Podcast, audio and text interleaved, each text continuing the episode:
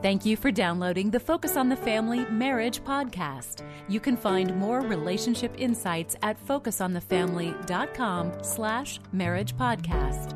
We all have marital expectations, but do you believe your spouse can do no wrong? Or maybe you are just waiting for them to mess up. You know it's going to happen. Neither of those is a particularly healthy perspective, but both of them are pretty common. I'm John Fuller along with Greg Smalley, and today we're going to continue hearing uh, about a story of infidelity and healing. Here now are Mona and Gary Shriver talking with Jim Daly. Now, Mona, I want to pull you into the story because uh, the women listening are going, Mona, come on. Why weren't you uh, observing something? Yeah. Uh, what happened for you? It was like you did not know. I did not know. They were very good at keeping the relationship separate. I I thought it was cool that they were good friends. We were all good friends. We were doing life together. And here's where I made some mistakes because I thought Gary was better than that hmm. too. Huh. And the reality is, no one is. No. Uh, adultery is an equal opportunity sin. Mm. It transcends even spiritual maturity. Mm. And so the point was, I used to say, I'd have to catch him literally to ever believe he'd do anything. And and I forgot what God said in Jeremiah about our hearts being desperately wicked. Mm.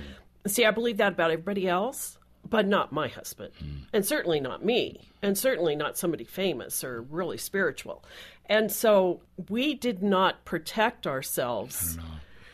I, I want to be careful though, because uh, what I'm hearing you say is that you can be bitten if you trust too much. And I, I don't I don't think that's mm. what you want to say. Or how do you trust but verify, I guess. so, yeah. I mean, how do you have that trust in your spouse, but you still keep your eyes open to the possibility so your communication is open. Okay. So what Gary and I do different now is we do not put ourselves in situations where we spend a great deal of time alone with someone of the opposite sex. And so we don't put ourselves in a position to spend time, not because we think we'll fall in the next 30 minutes, but because that begins an intimate relation, or it can begin an emotionally intimate relationship, which can then follow mm-hmm. through into a full blown affair. Some call that building hedges building around hedges. your relationship. Mm-hmm. That's, That's, what you're referring to. Yeah. That's right. So don't, it's not that you necessarily don't trust your spouse, it's let's, let's honor each other by putting these mm-hmm. hedges in mm-hmm. place That's right. to make sure we don't fall. And that a moment back, of weakness. It falls back to the, what I was saying originally about being so vulnerable. You know, yeah. it's like it's like don't be thinking that you can't fall. And I think that's one of the best hedges that there can ever be is don't believe that lie. Everybody is capable of this. I think. So, so Gary, to be forthright now, mm-hmm. you, there was a cohort, a, a colleague, yes. who um, kind of came to you and had observed the behavior. Yeah. Yeah, so um, I'll, I'll, go back to the story chronologically. It had been going on for like three years, and, and but still, you know, here's Gary just in his terror, not not confessing, knowing that it needed to get into in the, the cycle, so to speak. In the cycle, so to speak. And after three years, there's so the calluses are so deep on your heart, and you just become just just hard hearted in the whole thing. And uh, and then, I mean, I, I hate this part, but I have to say it. Another woman came along. It was a one night stand, but it was the two by four to Gary's forehead that God used to just some sense into you. How could Reality. I go so low? Huh. You know, I was kind of stuck in a loop in that in that thing, and and this just was one of those. Oh my goodness, how can I?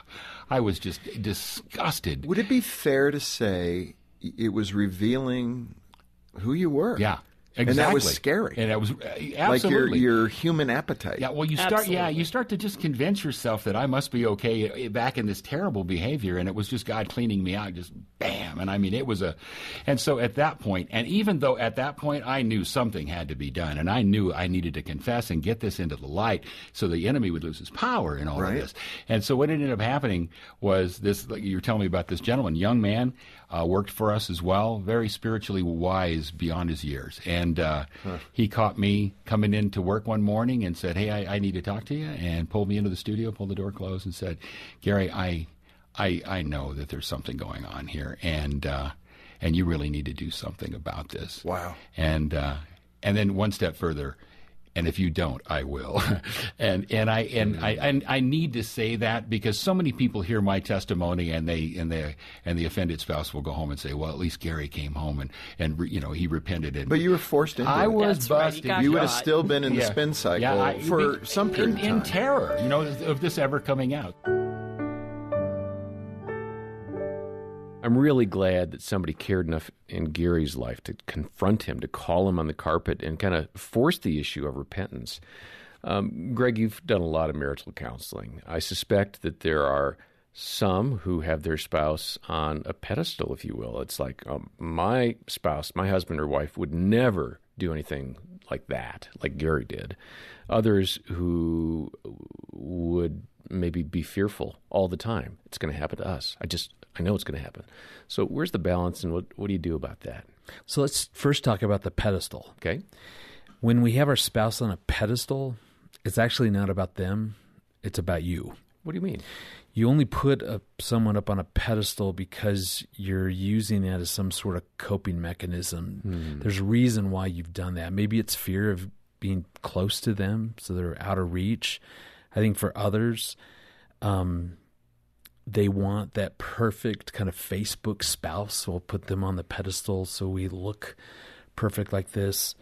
I think, John, though, for others, they, they really don't know how to take care of themselves. They don't know what to do with the the pain that can come from real struggles. They've never learned how to do that. So if my spouse is on that pedestal, they're never going to do anything to hurt me because I don't know what to do. Mm.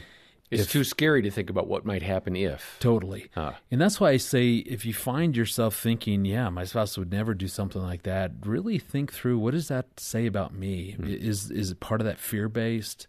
Is that I'm not sure what I would do if my spouse did have an affair? Because here's the bottom line, John, is horrible of an idea that is. If if Erin chose that, I can tell you I would hate that at every level. I'd be devastated, but I know how to take care of my heart. I would know how to work through that as an individual. Hmm. And It's and not the end of you, Greg. It's not, and I don't want that. I hope that we never have to Yeah, fix that. yeah, you're one with her. But I don't y- because for for a pedestal, it's just not fair. And one, it's keeping us from having the type of intimacy that I really want. Because the bottom line, I'm married to a human, and I'm married to someone who has a past, who has baggage, who has stories that they've gone through, hmm. who is going to make mistakes. There are things that Erin does, and I expect that she's going to make mistakes. Again, I hope that she never makes a mistake like Of that magnitude, But right. but I would be okay, and I know that we could push through this. Hmm. That that's a horrendous thing to have to work through as a couple, but I know that we could do this. But that's why the balance is not not expecting the worst, because see that's the other end. Yeah, that's fear. Yeah, then it's it that's confirmation bias, something that mm-hmm. means that whatever I believe, I will look for that. So if I expect the worst, I'm going to see the worst, and that you don't want that either. You want that right in that balance of going. I'm married to a human, and she's she's got a lot of stuff she brought in, and she's going to make poor choices.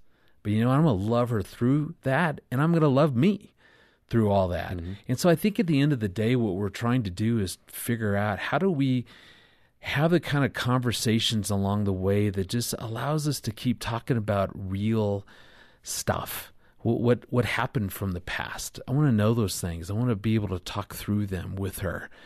I want to talk about the ongoing struggles that we both have. If you're on a pedestal, you can't talk that way. no, because there's something at risk. That's Yeah, what I'm saying. yeah. You've got them up there for a reason. Yeah, and, and that person can't step down from the pedestal that you put them on, Right. To some degree. versus let, let's be real Hmm. Yeah. let's know that we are we're both going to make poor choices but Yeah. how can we create a marriage where it's okay to talk about that and then let's figure out how do we apply grace and forgiveness and then get the help the accountability let's surround ourselves with good community Yeah. Th- that that's, the That's balance Good. That's good. I, I I chuckled a little bit a moment ago because I was thinking about the the blessings of being married to a woman who shoots straight. You're, I am is. not on a pedestal. I know that. and we can have good, honest conversations. It's not perfect. I mean, we have our struggles. that's real But it's real. That's real. Yeah. Well, we want you to have a great marriage. And when when I say it's real, I'm not saying it's okay. It's good. It's really really good and it's a gift to be married long term to somebody who knows you warts and all and that you're doing life together for real. Um, that's that's a real gift. We want that for you, and we're happy to help in any way we can here at Focus on the Family. Um, we have counselors available. Uh, our website has a lot of great resources uh, do get in touch and get a copy of Mona and Gary Shriver's book, Unfaithful Hope and Healing After Infidelity. We're making it available today when you make a generous donation of any amount to support the work of Focus on the Family. Just look in the show notes or give us a call. Next time, we'll be talking about how you can bring an attitude of gratitude into your marriage. And for now, I'm John Fuller. On behalf of Greg and the team, thanks for listening to the Focus on the Family Marriage Podcast.